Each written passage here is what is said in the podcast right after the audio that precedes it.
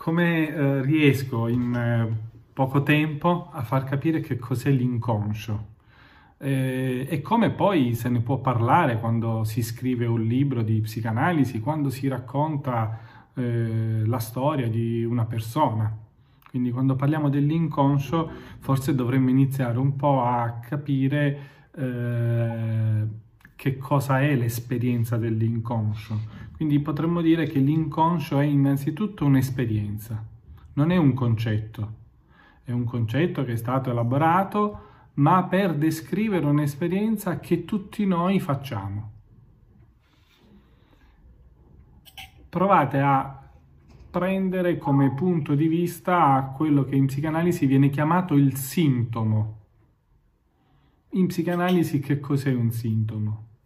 Un sintomo non è soltanto un disturbo da aggiustare. Facciamo l'esempio dell'ansia, della depressione, dell'anoressia, della bulimia. In psicanalisi i sintomi sono innanzitutto dei messaggeri dell'inconscio.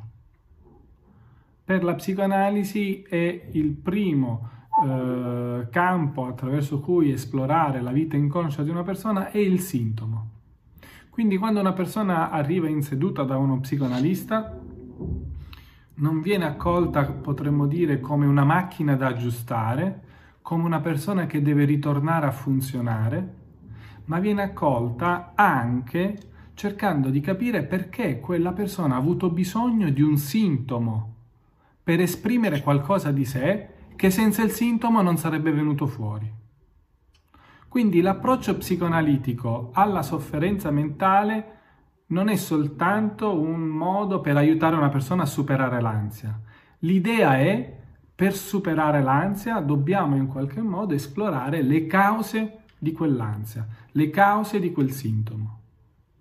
Quindi si dice eh, in psicanalisi che l'inconscio è l'ipotesi freudiana di Freud per spiegare quei sintomi che non hanno una base organica. Freud nella sua carriera eh, nasce come neurologo, si occupa dell'isteria, va a studiare a Parigi da Charcot che era un neurologo. A un certo punto nel suo lavoro si accorge che ci sono dei sintomi, i sintomi dell'isteria, che non sono del tutto riconducibili a un'alterazione organica. Quindi c'è qualcosa della vita psichica che non obbedisce all'anatomia del cervello, o meglio, non obbedisce a certi tipi di disturbi che sono dei disturbi neurologici, perché dovremmo dire che ogni sintomo presuppone un funzionamento neurobiologico, ma un funzionamento neurobiologico che dice di più non della lesione organica, ma potremmo dire della vita affettiva. Quindi l'inconscio è l'ipotesi per spiegare i sintomi e di solito i sintomi non hanno eh, in psicanalisi una base organica, ma hanno in qualche modo una base affettiva. Quindi il corpo, per la psicanalisi, il corpo che parla dell'inconscio, non è il corpo dell'anatomia, della medicina, il corpo di cui parla Michel Foucault nella nascita della clinica. Eh, è un filosofo, Michel Foucault, che ha scritto dei testi importanti per, eh, anche per la stessa psicanalisi, per la psicopatologia e per la psicoterapia. Ecco, la parola clinica, poi farò un piccolo cenno su eh, che cos'è il lavoro di un clinico, in cosa consiste il lavoro di un clinico, perché poi nel momento in cui noi pensiamo al genere letterario della psicanalisi, è un genere letterario che cerca di trasferire nella pagina scritta il vivo di un lavoro clinico. E la clinica psicanalitica si basa innanzitutto su una certa concezione del sintomo. Quindi il sintomo non è un disturbo da aggiustare, primo punto. Secondo punto, il sintomo è un messaggero dell'inconscio. L'inconscio di cui parla il sintomo in analisi non è il funzionamento soltanto neurobiologico, ma è la dimensione affettiva del soggetto, la dimensione desiderante del soggetto. E quando parliamo degli affetti, quando parliamo eh, del desiderio, Stiamo parlando di neurobiologia che si interseca alla dimensione interpersonale. C'è un bellissimo libro che mm, potrei, eh, ce l'ho qui in libreria, in studio, che si chiama La mente relazionale ed è scritto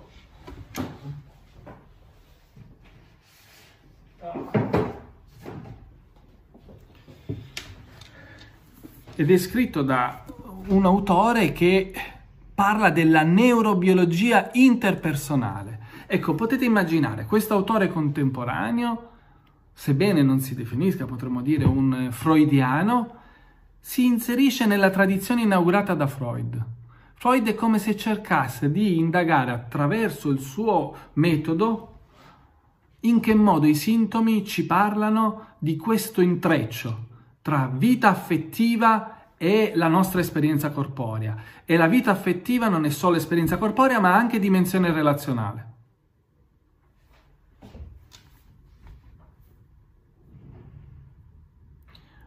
Potremmo dire, e qui faccio riferimento a un autore contemporaneo che sicuramente conoscete, che è Massimo Recalcati, che ha scritto un libro molto importante ancora oggi, a distanza di tempo, è un libro che rimane un riferimento, è un libro pubblicato nel 2010 e che si intitola L'uomo senza inconscio, perché poi i sintomi nel tempo cambiano e ci sono, potremmo dire, dei sintomi che invece di essere messaggi dell'inconscio sono il tentativo della persona di tagliare i ponti con l'inconscio, di escludere l'inconscio dalla propria vita.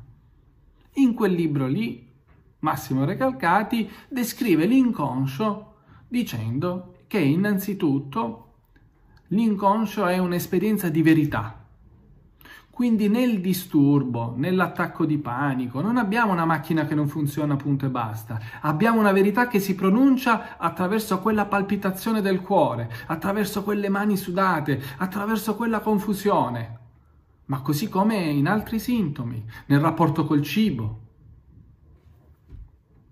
Quindi vedete che questa verità di cui parlano i sintomi in psicanalisi è anche un po' l'idea che per gli esseri umani non esiste un funzionamento biologico che può essere del tutto paragonato a quello degli animali. Perché se pensiamo all'anoressia, pensiamo a qualcosa che è specificatamente umano, per l'essere umano non esiste l'istinto della fame. Freud non parla di istinto, Freud parla di pulsioni. Ecco, le pulsioni sono appunto questo impasto, questo intreccio tra la nostra carne e la dimensione relazionale. E se guardate già un bambino quando è piccolo, nel momento in cui viene nutrito dalla mamma, lì non c'è soltanto la soddisfazione di un bisogno, ma c'è anche la soddisfazione di una relazione. E quindi in psicanalisi eh, si fa tanta differenza tra il bisogno, ho fame e mangio quella cosa lì, e il desiderio, perché io a volte per far eh, in qualche modo comprendere qualcosa sul piano del desiderio, sul piano della relazione all'altro, posso rinunciare alla soddisfazione del bisogno. Quindi vedete la verità di cui parlano i sintomi parlano di, del fatto che l'essere umano non ha un rapporto col proprio corpo, con la propria soddisfazione che è indipendente dalla dimensione relazionale.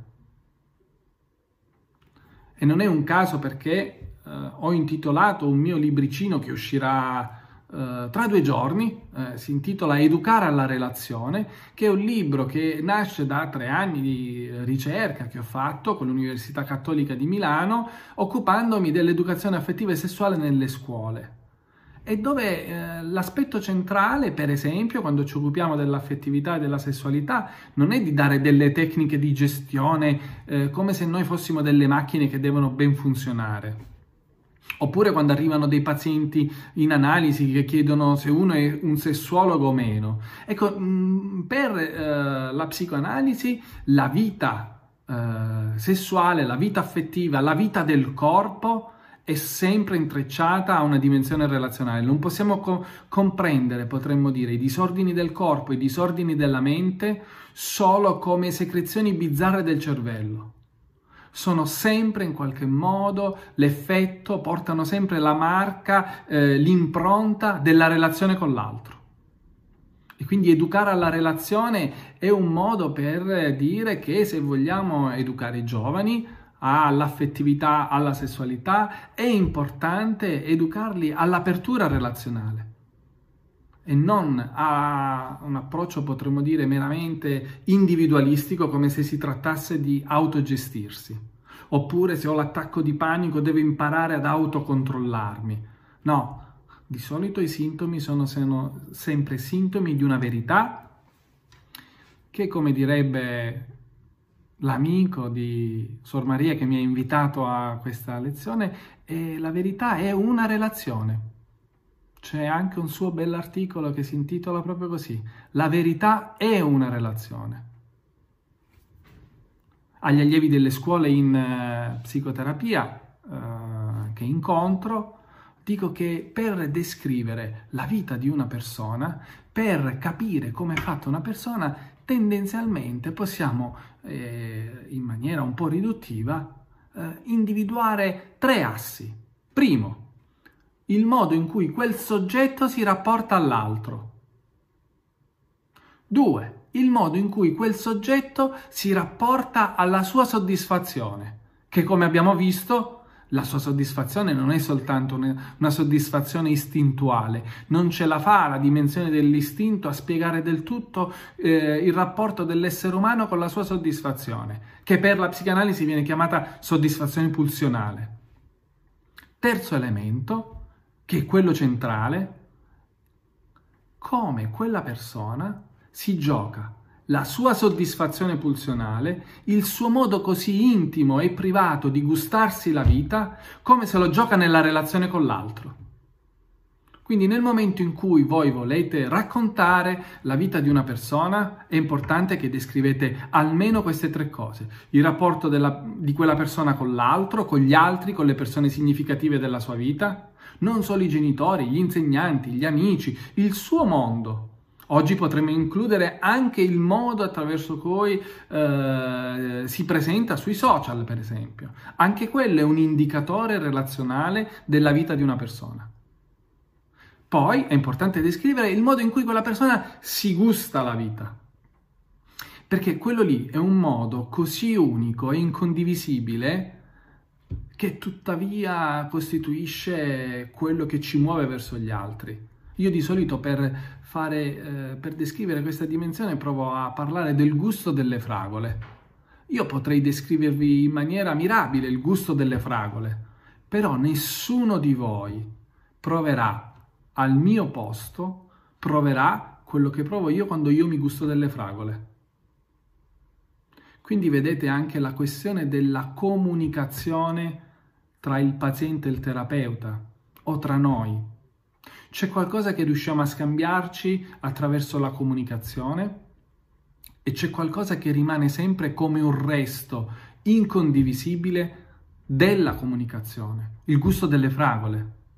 È qualcosa che ognuno tra l'altro ci sono anche delle sensazioni, dei vissuti che, come dice una psicanalista francese, Colette Soler, eh, la pulsione è qualcosa che non ti togli mai di dosso e che tuttavia non acciuffi mai.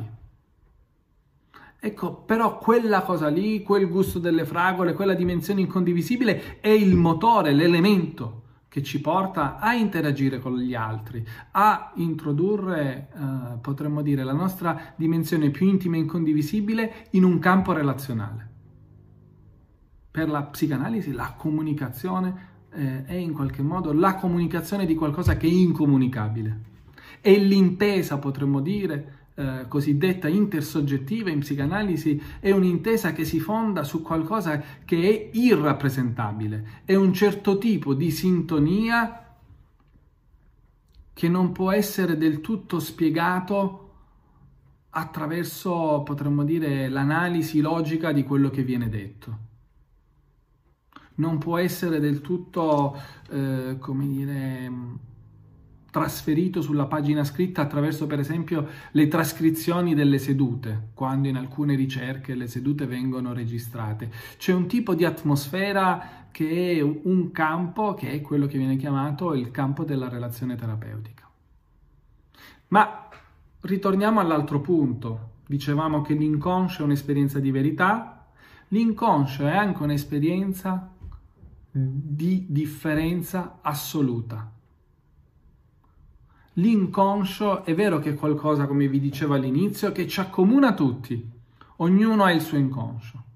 Però ognuno ha il suo inconscio nel senso che ognuno ha una sua singolarità, ognuno ha il suo gusto delle fragole, ognuno ha il suo modo così singolare di far entrare in risonanza la dimensione più unica, intima e irripetibile nella relazione con l'altro. Ecco come Lì vedete quando si parla di uh, trasmissione, di insegnamento delle tecniche comunicative o se volete eh, in altri ambiti più clinici delle tecniche terapeutiche, è molto difficile pensare che una formazione alla comunicazione, che una formazione alla relazione terapeutica si possa esaurire attraverso la trasmissione di tecniche di comunicazione. Perché nel momento in cui io devo far transitare la mia dimensione più intima e incondivisibile nella relazione con l'altro, in quel passaggio lì non esiste una tecnica che possa dire a Nicolò, a Maria, eh, ad Adriano, eh, che cosa bisogna fare. C'è una zona, potremmo dire, dove ognuno di noi è orfano rispetto a ogni insegnamento ed è una zona di responsabilità. È il modo in cui noi decidiamo di far vivere quella dimensione singolare che abita dentro ciascuno di noi nella relazione con gli altri o addirittura anche nella relazione con noi stessi. A me capita di incontrare ragazzi della vostra età ehm, in occasione di alcuni progetti che mm, soprattutto anni fa facevo per la prevenzione del cyberbullismo. E io di solito per ricordare, ragazzi, alla vostra età, eh, in che modo eh, possiamo concepire la nostra verità interiore, questa dimensione anche singolare, dico guardate che quello che voi siete veramente non è il modo in cui voi siete rappresentati, il modo in cui voi lo comunicate eh, attraverso le vostre immagini, profili social. Quello per uno psicoanalista eh, britannico, eh, Donald Winnicott, potremmo dire è il falso sé. Cioè una sorta di immagine, una sorta di vestito eh, che ci costruiamo per adattarci all'ambiente è un certo ruolo, una certa postura che noi in qualche modo ci, ehm, di cui ci rivestiamo non per mostrare la nostra verità, ma per renderci, se volete, appetibili agli altri. E invece la, la scommessa di un'analisi, eh, qualche giorno fa, no, giorno, proprio ieri facevo un post sulla, eh, su Instagram, sui miei social, dove mettevo in sintonia delle ricerche eh, che vengono fatte in ambito psicodinamico con un testo che racconta è l'autobiografia di un'analisi con Donald Winnicott e il titolo di questo libro, così come è stato tradotto in italiano, è Il vero sei in azione. Quindi la scommessa di un'analisi è di superare, potremmo dire, le seduzioni del falso sé e mettere il vero sé in azione. E quando conosciamo il vero sé? Lo conosciamo, se volete, la sera, un attimo prima di addormentarci, quando abbiamo spento la luce, quando abbiamo spento il cellulare, o per chi è sposato quando ha dato il bacio della buonanotte al proprio partner. Ecco, eh, in quel momento lì, quando poggiamo la testa sul cuscino, in quell'attimo di buio e di silenzio, e ognuno viene riportato a un rapporto con se stesso, potremmo dire, che non è immediato, da nessuna, potremmo dire, interferenza o da nessuna comunicazione col mondo esterno. E lì ci ritroviamo soli e con noi stessi. Se volete un modo per intendere i cosiddetti problemi, come ad esempio quello dell'insonnia, ecco, le persone che soffrono di insonnia è come se volessero evitare quel momento lì. E vedete allora i sintomi che cosa sono? I sintomi sono messaggeri qual- del rapporto che una persona ha stabilito con la sua verità, sono messaggeri del rapporto che la persona ha stabilito con la sua singolarità. E aggiungiamo un terzo elemento. Questo terzo elemento è il desiderio, che è un concetto eh, molto importante nella psicoanalisi. Potremmo dire che tutte le volte che una persona si allontana dal suo desiderio inconscio, sta male. Tutte le volte che una persona non segue il suo desiderio inconscio, sviluppa dei sintomi. Come se i sintomi ricordassero alla persona, alla coscienza della persona, guarda che c'è una parte di te, vera, inedita, singolare, la tua unicità che tu non ti stai giocando che tu non stai mettendo in campo nella tua vita, che non sta entrando in circolo dentro di te nelle relazioni che tu stabilisci nella vita. E quindi sono i sintomi messaggeri di un desiderio inconscio che una persona non ha avuto il coraggio eh, di seguire. Uh, questo è un periodo dove usciranno alcuni miei libricini e quindi eh, avendo corretto le bozze recentemente ce li ho un po' freschi eh, nella mente. Un altro libricino che pubblicherò si intitola L'eredità creativa ed è un libro dove ho raccolto e sistemato ehm, due interventi che avevo fatto all'Università Gregoriana a Roma, una volta parlando dell'esperienza della preghiera e un'altra volta parlando dell'esperienza della testimonianza tra Bibbia e psicanalisi. Era un ciclo di seminari eh, che si occupava del rapporto tra Bibbia e psicanalisi e venivano affrontati alcuni temi. Ecco, se volete, nell'esperienza della preghiera noi troviamo una traccia utile anche per comprendere quel momento di solitudine dove noi facciamo i conti con noi stessi senza la possibilità, potremmo dire, di riempire il nostro vissuto con le parole. Infatti nella preghiera è importante tanto, se volete, la dimensione della parola, della parola che domanda qualcosa, ma anche la dimensione del silenzio. Un testo che io ho preso come punto di riferimento per la mia riflessione è La notte del Getsemani eh, di Massimo Recalcati, dove si vede lì ben chiaro che uno degli aspetti della preghiera è quello di confrontarci con un momento in cui noi non possiamo chiedere aiuto a nessuno, nessuno ci dà un'indicazione e siamo chiamati ad assumerci la responsabilità della nostra vita.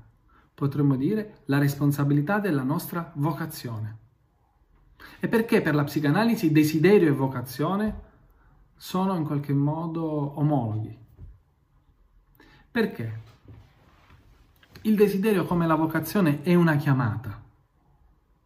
Per la psicanalisi il desiderio inconscio è una chiamata. Ognuno di voi ha la sua chiamata.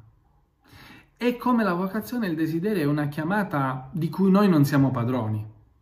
Quindi quando diciamo desiderio inconscio non stiamo dicendo il desiderio di fare quella cosa lì, il desiderio di prendere un libro. No, quando noi parliamo del desiderio è come se noi non potessimo eh, controllare, padroneggiare, ciò da cui veniamo chiamati, ciò da cui ci sentiamo chiamati. Quindi noi non siamo i padroni del nostro desiderio, è come se fossimo più che soggetti assoggettati al nostro desiderio. E tante volte noi abbiamo paura di lasciarci andare, di vivere la nostra vocazione se volete una traduzione molto rapida di un altro concetto che magari avrete visitato, che è il concetto di nevrosi, ecco potremmo dire che la nevrosi è uno dei modi attraverso cui gli umani si difendono dal assumersi la responsabilità della propria vocazione.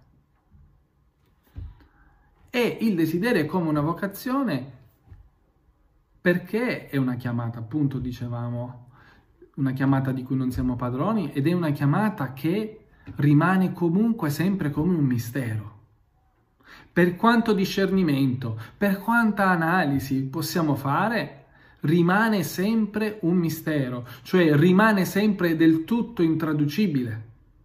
C'è qualcosa che non passa, potremmo dire, nella dimensione del dire. Voi fate, uh, immagino, anche filosofia, troverete un filosofo straordinario che è Wittgenstein, eh, che fa la differenza tra il dire e il mostrare. E potremmo dire che ciò che non si può dire e quello bisogna mostrarlo, lo si può soltanto mostrare. E se volete, se andiamo dritti alla questione della comunicazione, vedete anche la questione del dire e del mostrare nelle comunicazioni scientifiche. C'è qualcosa che si può dire e qualcosa che si può soltanto mostrare. E quando studierete Umberto Eco, capirete perché per Umberto Eco la narrazione a un certo punto nel suo percorso diventa un modo per trasmettere qualcosa che a livello teorico non si può trasmettere. Quindi la narrazione mostra ciò che la teoria non riesce a dire.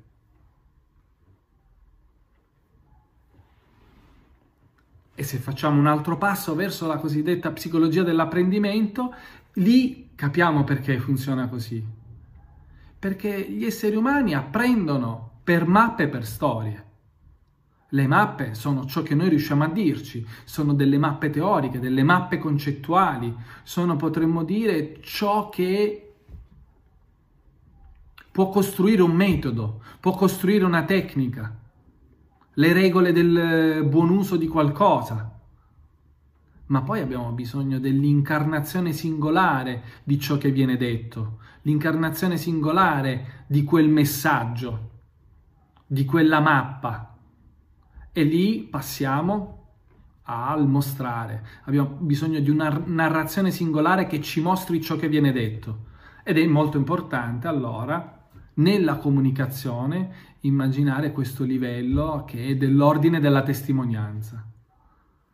E quindi il desiderio non può essere trasmesso, per esempio, eh, spiegandovi che cos'è il desiderio Suor Maria nelle lezioni di italiano e comunicazione potrà dirvi alcune cose.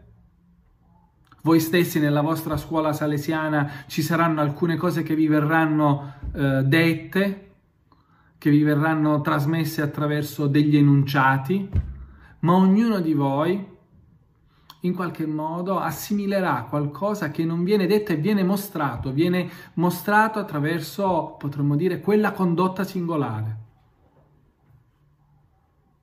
ed è quella cosa lì che fa più presa nella mente di chi è nella posizione di allievo, di chi è nella posizione di figlio. La questione della testimonianza.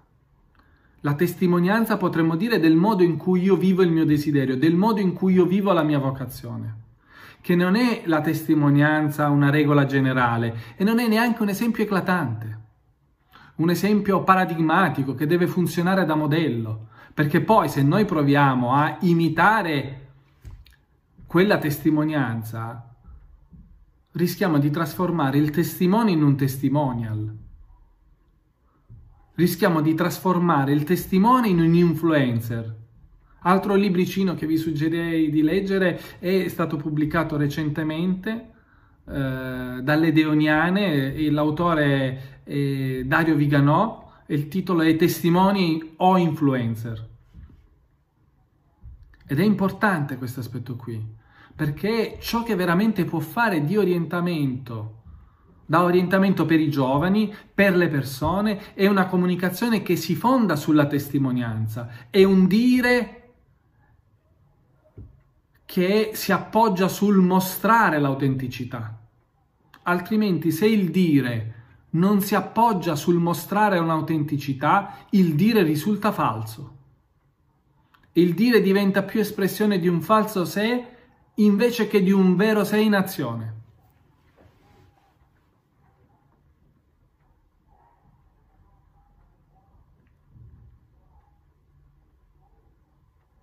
Io non so se ci sono delle domande eh, di approfondimento che volete fare in questo momento, altrimenti io posso continuare oppure facciamo poi alla fine. Mm, volevo farti questa domanda. Loro hanno un testo di comunicazione, non so se lo conosci, che si intitola è di Giovanna Colli, eh, dal titolo Comunicazione dalla teoria alle competenze comunicative efficaci. Ad un certo punto, che sarebbe la, la, lezione che poi loro avranno per la prossima volta segnata, perché in parte tu indirettamente hai dato delle chiavi di lettura, mh, mm, sarebbero le life skills. Ecco, c'è un capitolo che comincia le life skills e l'intelligenza emotiva. Allora io mh, mm, ti volevo chiedere, ecco, c'è una indicazione che tu ci puoi dare in riferimento a, questi, a queste life skills dove mh, mm, eh, il, il, loro libro di testo ne individua, ne individua 10 come competenze di base, ossia la consapevolezza di sé, la gestione delle emozioni, la gestione dello stress, l'empatia, la creatività, il senso critico, la capacità di prendere buone decisioni, la capacità di risolvere problemi, la comunicazione assertiva e le relazioni efficaci. Cioè, ma eh, noi Beh, potremmo chiamarle queste competenze relazionali. Ecco, li possiamo chiamare competenze relazionali. Difatti io ritrovo molto del discorso che tu hai fatto in questo momento all'interno di questo capitolo e per dare ai ragazzi in questo momento delle pagine di riferimento. Ma quello che mi chiedevo, la domanda che mi ponevo dal loro punto di vista è questo. Cioè, si può parlare mh, come acquisire queste life skills oppure queste competenze relazionali, eh, cioè come noi li possiamo mettere in atto, qual è il processo che dovremmo in, cioè inserirci in quale processo per poter avere, per, fare, per far diventare nostre queste competenze. Ora, proviamo a leggere questa questione dal punto di vista della psicoanalisi e dal punto di vista che ho finora tracciato. Sì. Se diciamo che il sintomo in psicanalisi è un sintomo di verità, sintomo di una singolarità, sintomo di un desiderio, e il desiderio è un'esperienza omologa a quella della vocazione, che è una chiamata, una chiamata di cui non siamo padroni, una chiamata che rimane sempre un, un mistero, allora l'approccio dove noi diciamo che dobbiamo fare un processo di apprendimento per in qualche modo acquisire consapevolezza, assertività, capacità comunicativa, apertura all'altro. Quel modo lì di intendere l'apprendimento, a mio parere, fa sentire le persone sempre non adatte. Perché? Perché è un tipo di apprendimento basato sulla coscienza, basato sulla padronanza dell'io cosciente, come se io dovessi prendere il sapere. Ma la logica della vocazione, la logica del desiderio, invece ci fa capire che noi possiamo stabilire un rapporto diverso col sapere, un rapporto diverso con chi ci trasmette il sapere. E potremmo dire che è il rapporto dove non si tratta di prendere il sapere, di acquisire il sapere, come se fosse poi l'apprendimento una performance dove io devo acquisire delle abilità dove io mi devo dotare di un equipaggiamento delle life skills. Si tratta di lasciarsi prendere dalla propria vocazione. Perché tutte le volte che gli esseri umani pensano che il loro apprendimento sia soltanto qualcosa di attivo, sia soltanto qualcosa di cosciente, sia soltanto qualcosa che esprime la capacità di padronaggiamento dei propri processi neurocognitivi, allora gli esseri umani non se la stanno raccontando tutta. Si stanno dimenticando del fatto che esiste una forma di apprendimento di tipo relazionale,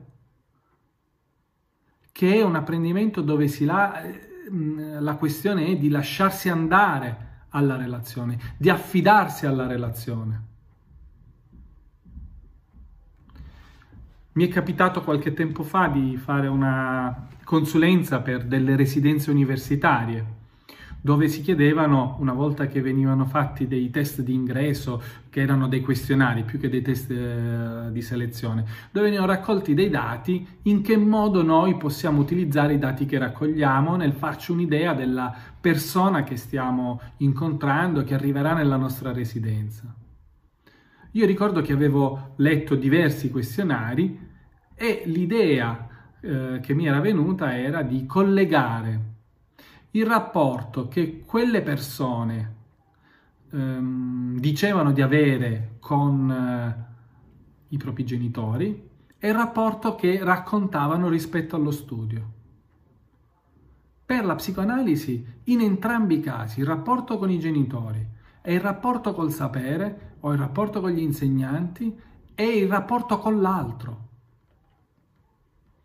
potremmo dire che c'è anche la possibilità di fare un'analogia del rapporto che io ho col cibo e del rapporto che ho con lo studio. Penso a una paziente che seguivo tanti anni fa quando io lavoravo a Roma, eh, vivevo e lavoravo a Roma, che mi raccontava che aveva un rapporto anoressico bulimico con lo studio. Ed era una ragazza che aveva le, gli attacchi di panico quando doveva fare gli esami e per lei fare gli esami voleva dire andare avanti eh, nella sua carriera professionale e poi andare a lavorare con il padre e lo zio che avevano disegnato il suo percorso di realizzazione. Quindi vedete che lì il sintomo dell'attacco di panico eh, esprime un certo tipo di verità rispetto al desiderio di questa ragazza. E quando lei parlava di un rapporto anoressico bulimico con il cibo, parlava di qualcosa che ci fa ricordare quello che dicevo prima a proposito della soddisfazione pulsionale. Quindi il rapporto col sapere è anche una, una esperienza di soddisfazione. E senza quell'esperienza di soddisfazione, dove noi ci lasciamo andare alla relazione col sapere, non c'è apprendimento. Quindi se Sor Maria mi chiede che indicazioni dare per acquisire quelle life skills, Ecco, immaginare che la complessità dell'essere umano non viene esaurita dal campo della coscienza e pensare che quando noi leggiamo, quando noi studiamo, ci dobbiamo lasciare prendere da ciò che leggiamo. È come se dovessimo lasciarsi, lasciarci leggere da ciò che leggiamo. È come se dovessimo eh, lasciarci decifrare da quelle parole.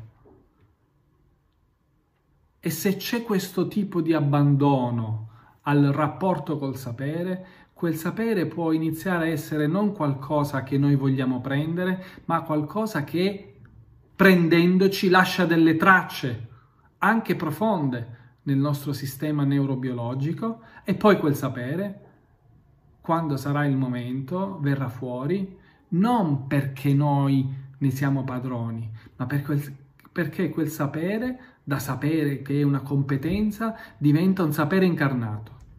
Quindi io leggo le competenze non come delle conoscenze eh, più operative, pragmatiche, ma leggo le competenze quando il sapere da sapere cosciente diventa sapere incarnato, quando il mio modo di vivere quello che so inizia a far risuonare il battito più intimo di quello che io sono veramente.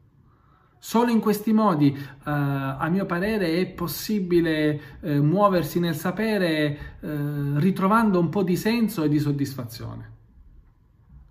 Prendiamo un altro ambito, che è un ambito abbastanza diverso da quello che eh, ho tratteggiato fino ad adesso, e che è l'ambito che riguarda il controllo motorio. Ricordo il mio primo esame di psicologia generale all'università che tra i libri opzionali aveva un testo che si intitolava proprio il controllo motorio.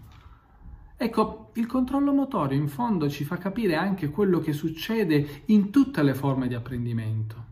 Ci sono varie fasi e se pensate a un ballerino, a una ballerina, all'inizio per imparare a ballare devono guardare, devono provare, ma quando è che hanno veramente imparato quel movimento? Quando iniziano a dimenticarsi di tutte quelle cose che cercano di apprendere coscientemente, quando quel movimento viene in qualche modo reso automatico, quando diventa un tutt'uno col loro essere. Tant'è che noi percepiamo nei grandi ballerini una sorta di naturalezza dove non percepiamo il vizio della tecnica, percepiamo che quella persona ha eh, acquisito fino in fondo quella tecnica tanto da farla sua, tanto da trasformare la tecnica nel suo stile. O se volete un esempio più semplice lo ritroverete quando imparerete a guidare la macchina. All'inizio uno pensa che ci siano tanti e poi a un certo punto va da sé. E guardate che questo ve lo ritrovate, l'apprendimento del ballo, ve lo ritrovate anche quando si tratta di scrivere, perché anche la scrittura è un'esperienza di questo genere. Il cosiddetto blocco dello scrittore di fronte alla pagina bianca e perché abbiamo uno scrittore che di fronte alla pagina bianca è come se pensasse di dover tradurre i suoi pensieri nella pagina. E invece no, l'esperienza della scrittura è un'esperienza dove a un certo punto è come se noi scoprissimo attraverso la scrittura quello che volevamo dire. E qui passiamo, se volete, all'apprendimento e all'espressione della creatività. Ce lo dicono anche i pittori. Tanti anni fa ehm, un pittore aveva raccontato che all'inizio lui, quando doveva iniziare una nuova opera, eh, faceva fatica e poi a un certo punto diceva che è la mano che diventa intelligente, è l'atto e potremmo dire nell'azione che in qualche modo scopriamo ciò che effettivamente volevamo dipingere, ciò che effettivamente volevamo dire, ciò che effettivamente potremmo dire è il nostro desiderio inconscio. Però bisogna fidarsi di quell'atto, bisogna fidarsi del fatto che ciò che uscirà, ciò che verrà fuori sarà nostro, anche se in qualche modo non lo abbiamo eh, deciso a tavolino. Perché a volte l'idea della coscienza è quello di anticipare l'evento, come se l'evento, l'incontro, dovesse essere la traduzione di qualcosa che noi già ci siamo prefigurati. Ma se uno dovesse fare questa cosa, perché fare un incontro una mattina con dei ragazzi che stanno a Palermo in una scuola salesiana e parlare di cose che uno sa già, la psicanalisi, queste cose? Ma perché nel modo in cui quando si incontra, quando c'è un evento, quelle stesse cose che noi sappiamo già vengono riformulate, trovano un'altra forma, vengono plasmate a partire dal volto umano che noi incontriamo. E attenzione, non dobbiamo immaginare che l'incontro sia sempre una cosa bella. Ci sono gli inciampi nell'incontro, ci sono gli inciampi nel proprio processo creativo, ci sono gli inciampi uh, nell'acquisizione di una competenza. Però dobbiamo ballare, e come dice un mio collega che è uno psicoanalista argentino triestino, eh, diceva a proposito del ballo del tango, quando si balla e c'è un inciampo, se nella coppia si inizia a dire è colpa tua, è colpa mia, allora in quel momento lì il ballo finisce. Ma se si ha il desiderio di continuare a ballare, si può fare di quell'inciampo l'inizio di un nuovo passo, di una nuova coreografia, di un nuovo modo di muoversi insieme. È un esempio che riporto in quel libricino di cui vi accennavo prima, e lì nell'inciampo potremmo dire l'occasione più grande. E se volete, l'inconscio, i sintomi nella nostra vita sono un inciampo. Sono quell'inciampo che va decifrato, eh, di cui ci dobbiamo assumere la responsabilità eh, per iniziare un nuovo passo. E questo, se volete, vale tanto sia nella nostra vita relazionale, ma anche nelle nostre esperienze che possiamo fare eh, nelle varie forme di apprendimento. Ultime due cose che vorrei dirvi riguardano due immagini per farvi capire in qualche modo l'esperienza soggettiva dell'inconscio l'esperienza soggettiva che a mio parere bisogna compiere per acquisire quelle life skills che Suor Maria prima indicava. E anche potremmo dire qual è il compito che un terapeuta, ma io credo tutte le figure che possono essere un riferimento per la crescita umana eh, di qualcun altro. Faccio il primo esempio e che riguarda eh, una coppia che era venuta qui nel mio studio e che mh, parlando dei loro problemi, che erano molto complessi, eh, parlavano anche del loro figlioletto che non camminava e la mamma di questo bambino lo teneva in braccio. Eh, un bambino che aveva 18 mesi e ancora non camminava. A me la cosa aveva stranito. Io a fianco alla poltroncina ho un tavolinetto con, dove tengo i libri, degli evidenziatori e dico alla signora che se voleva, mentre parlavamo, il bambino si teneva in piedi, poteva stare lì tenendosi al tavolinetto. Questo bambino sta lì, gioca con gli evidenziatori che ogni tanto gli cadono e la mamma la prima volta subito eh, si alza per riprenderlo e darglielo per evitare che lui in qualche modo potesse farsi male, perché erano molto preoccupati. In fondo loro erano preoccupati che lui provando a camminare si facesse male. Poi cade l'evidenziatore vicino a me. Io dico ai genitori di stare fermi, di non muoversi, e prendo l'evidenziatore e invece di avvicinarlo al bambino, glielo allontano. E il bambino inizia a fare i suoi primi passi per cercare di prendere quell'evidenziatore. E quella seduta che io considero la seduta dagli effetti trasformativi più rapidi eh, che io abbia mai potuto fare, è finita con eh, il bambino che correva in questo studio. E vedete che l'atto clinico, l'atto eh, terapeutico, la testimonianza può avere effetto non se ci muoviamo sempre nella posizione dell'accudimento, di chi vuole avvicinarti l'evidenziatore per non farti fare quel passo in più, ma di chi magari si assume la responsabilità di allontanartelo, perché nell'allontanarlo c'è un atto di fiducia nel fatto che tu potrai fare quel passo lì, quel passo che dovrai fare da solo, senza che nessun altro potrà sostituirsi a te. E guardate che quando uno segue la sua vocazione, fa quell'esperienza lì. Quando uno vuole comunicare davvero, ha quel battito interiore lì, ha quella eh, trepidazione lì, dove sto per dire qualcosa di mio. Ma che vedete, è un di mio dove io non lo so in anticipo ciò che sarà mio, ciò che io effettivamente potrò dire. Però ho la sensazione che in quel dire la mia verità viene fuori.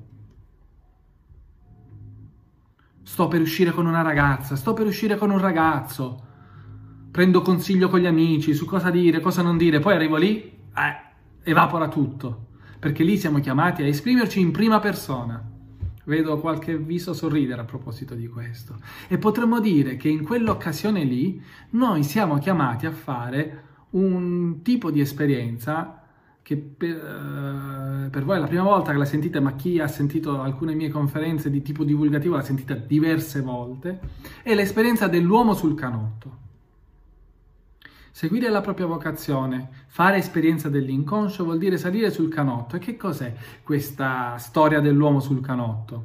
Un racconto di un mio paziente che mi aveva detto eh, che eh, una volta si era trovato su una piccola isola e doveva andare in un'altra isola e aveva un canotto. Una volta che era salito su questo canotto, a un certo punto del suo tragitto si era voltato indietro e non vedeva più l'isola da cui era partito. Guardava in avanti e non vedeva ancora l'isola verso cui era diretto. Questo paziente mi ha detto, sai Nicolò, sarebbe bastato qualche grado e non avrei trovato nulla. E lì lui ha sentito quella che comunemente possiamo chiamare come l'esperienza dell'angoscia, dove noi in qualche modo siamo in quel tragitto lì, ne siamo responsabili, non possiamo appellarci a nessuno, nessuno ci può indicare la, eh, la giusta direzione, e però sentiamo che lì pulsa la verità della nostra vita. È per questa ragione che lo psicanalista Jacques Lacan diceva che per accedere al tempo del desiderio bisogna anche attraversare il tempo dell'angoscia.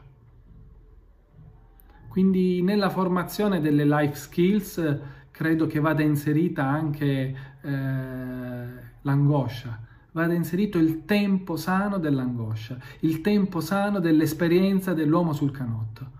Perché sempre, come diceva Lacan, l'angoscia è un affetto che non mente, Perché non mente l'angoscia? Perché quando la viviamo siamo in prossimità di quella che è la vera causa del nostro desiderio. Bon, io direi che le cose che volevo dirvi sono qui come appunti, ma non ve le ho dette. Mi sono fatto prendere da un altro tipo di discorso che senza di voi non ci sarebbe stato.